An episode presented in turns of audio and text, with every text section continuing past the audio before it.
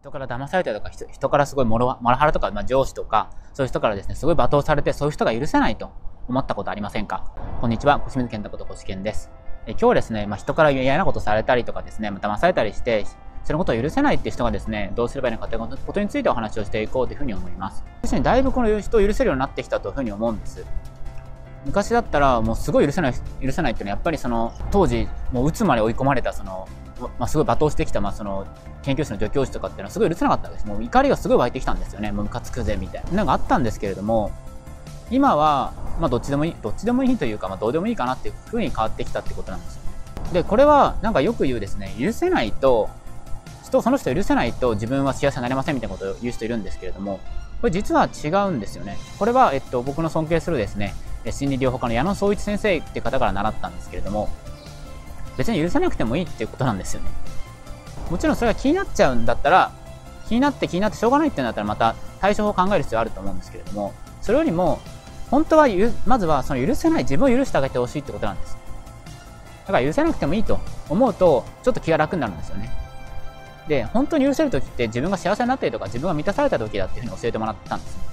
で、その時に確かにそうかもなと僕も思いました。だから別に許さなくてもいいんだと思ったらなんかどうでもいいなって思えて、まあ、当時はですね、その、まだ会社とか辞めたりとかですね、まあちょっと辛い経験もあったんで、許せないなって感じですごい出てたんですけれども、今もだいぶないですね。時々ですね、ちょっと仕事とかで自分の大学の近くにですね、行ったりしたんですけれども、今、昔みたいなその嫌な感情って全然湧いてこないんですね。トラウマとか。昔だったらその、その近づくだけでなんかすごい嫌な感じが出てきたりとか、なんかこの、ちょっとなんか焦ったりとかですね、動機がしたりとかあったんですけれども、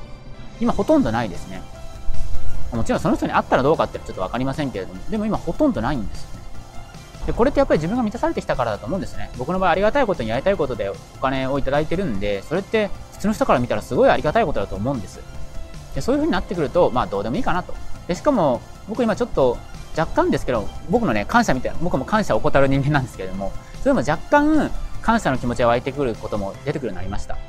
今、そんなに、ぶっちゃけそんなに大学の勉強とか全く活かせてないですね。活かせてないですけれども、その助教授の方がやっているそのその人との接し方とかユーモアとかそういうのって僕すごいその当時尊敬してたんでそういうのを真似してる面が今でもあってそういうのってやっぱ人とこううまく人間関係を作るときにすごい役立ってるなと思うんです。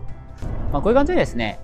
僕だって偉そうなこと言ってるんですけどまだまだ完璧うるせえかというとそうじゃない面があると思うんです。でもそれでもいいってことなんです。そういうことをまずは許さなくてもいいと思うだけでもかなり楽になります。で、それをどうでもいいなと思えて、もっと自分でやりたいこととかですね、自分がどうしていきたいかってことにフォーカスすることが重要なんじゃないかというふうに思います。だからそういう普通の人が言うですね、許せないと自分は幸せになりませんよってことじゃなくて、幸せになれたら完璧に許せるようになるんだっていうふうに教わった時に、本当に、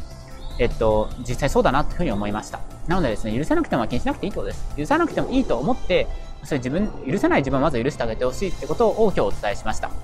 今、期間限定で ADHD アスペの僕が好きで食ってきた方法を無料ウェブセミナーで公開しています。参加登録は動画詳細欄の URL をクリックしてください。またこの動画がいいと思ったらぜひいいねや質問のコメントをお願いします。また動画の更新を見逃したくない方はチャンネル登録をお願いします。